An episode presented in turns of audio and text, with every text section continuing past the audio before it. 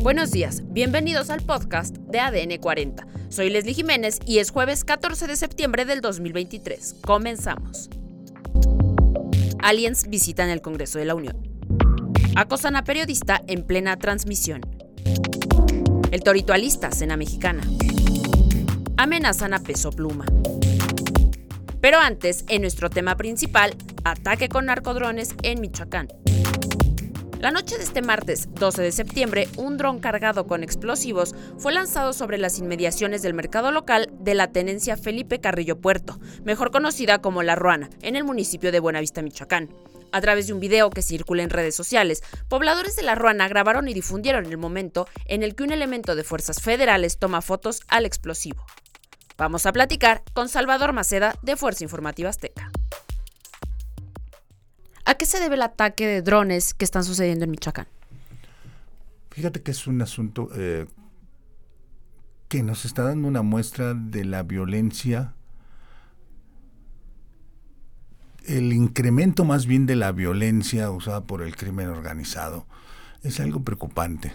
Sabíamos de ataques y hemos sabido de diversas formas de atacarse entre grupos eh, criminales entre sí, grupos criminales ya inclusive a veces contra algunos objetivos políticos, grupos criminales eh, contra la población cuando eh, pues exigen este derecho de piso y habíamos visto mil formas. Habíamos visto desde la quema de negocios, las ejecuciones, saliendo de, los domicilios de, los objetivos que tienen. Pero esto de los drones de verdad ya está eh, sobrepasando los límites de la realidad. Parecieran escenas y, narrativas de películas y no lo es así. Son verdaderamente asuntos importantes. ¿A qué se debe? Precisamente a que la tecnología también empieza a llegar a manos del crimen organizado y la están utilizando para estos fines y eso verdaderamente es preocupante. Además de los drones, ¿qué otros avances tecnológicos están utilizando los criminales? Pues mira, yo creo que eh, sobre todo eh, el uso de las armas eh, con alta tecnología es lo que ya está predominando entre los grupos criminales. Híjole, es, difícil tratar de establecer qué, qué, otro tipo de tecnologías porque más bien lo que ha ido cambiando es la industria eh, armamentista y esta es la primera vez que dentro de las armas se utilizan además estas eh, tecnologías que son utilizadas para otros fines, ¿no?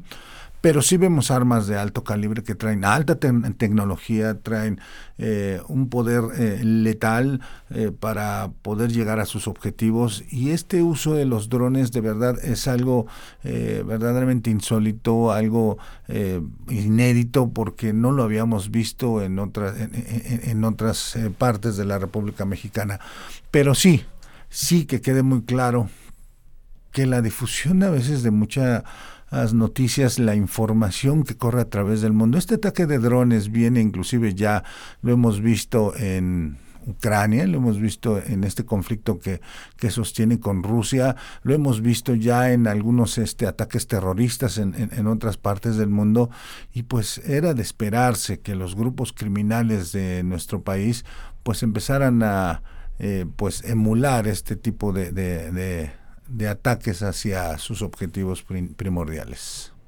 Las extorsiones hacia productores de limón y aguacate, ¿cómo va esa situación? Híjole, es una situación muy difícil. De verdad que eh, Michoacán está muy colapsado. Lo estamos viendo con este asunto del, ataque a los drones. Lo estamos viendo precisamente con el cobro de piso de los empresarios. O sea, el de verdad el Estado está colapsado. Y cuando el crimen organizado no solamente te ha permeado los cuerpos policíacos, sino ahora también los grupos políticos, los empresarios, el sector industrial, pues estamos hablando de una crisis, de una crisis eh, verdaderamente peligrosa y lamentable.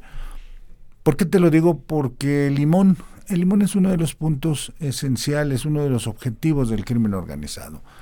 Porque hemos escuchado a los mismos eh, productores que son estos eh, grupos criminales, que son los delincuentes los que tratan de concentrar la producción de ellos para ser ellos quienes distribuyan hacia el resto de la República Mexicana, quienes fijen inclusive los precios.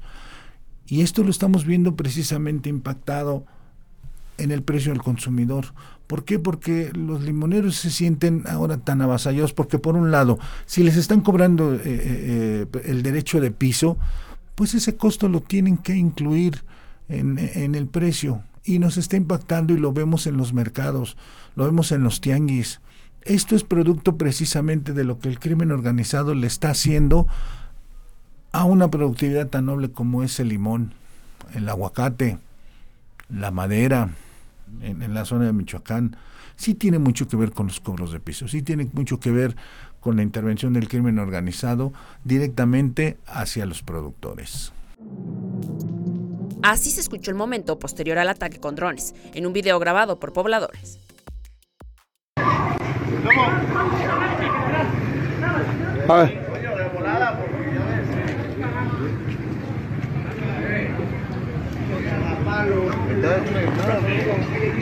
Mire, nomás, nomás sale a tomar fotos en vez de que nos apoyen. Los militares se recogen a, hacia... En otros temas, este martes 12 de septiembre, Jaime Maussan visitó el Congreso de la Unión con motivo de la celebración de la primera audiencia pública sobre fenómenos anómalos no identificados. Jaime Maussan presentó en sarcófagos diminutos cuerpos no humanos que se encontraron en Perú. Un ufólogo dijo que la UNAM realizó los análisis de carbono 14 de estos seres con alrededor de mil años de antigüedad. Además, fue durante un enlace en vivo de la televisión española donde un sujeto que caminaba por la calle tocó el trasero de la reportera Isa Balardo. Nacho Abad, presentador del programa En Boca de Todos, se dijo indignado de lo que pasó a su compañera Isa Balado. Tú estás haciendo tu trabajo, también como sabes siempre, y llega un imbécil y va y te toca el culo en directo con ningún derecho. De verdad, me indigna, afirmó Nacho Abad. En otros temas, el Centro de Detención Administrativo, conocido como El Torito, alista el menú que ofrecerá para este 15 y 16 de septiembre para quienes no pasen la prueba del alcoholímetro. El menú consta de arroz, pozole de cerdo, postre y agua de frutas mientras que para el desayuno ofrecerán chilaquiles rojos con queso y crema, frijoles y café. Además, el cantante Peso Pluma ha sido amenazado por el cártel Jalisco Nueva Generación. Esto se dio a conocer en una narcomanta colocada por dicha facción delictiva. El mensaje advierte al cantante no asistir al concierto programado el próximo 14 de octubre en la ciudad de Tijuana, Baja California. Y en el plano internacional, Argentina registra en agosto inflación de 12.14%, la más alta para un solo mes desde 1991, alcanzando así una inflación interanual del 124.4%. Esto fue todo por hoy en el podcast de ADN 40. Yo soy Leslie Jiménez y recuerda seguir a ADN 40 en Spotify, Apple o tu plataforma de audio favorita.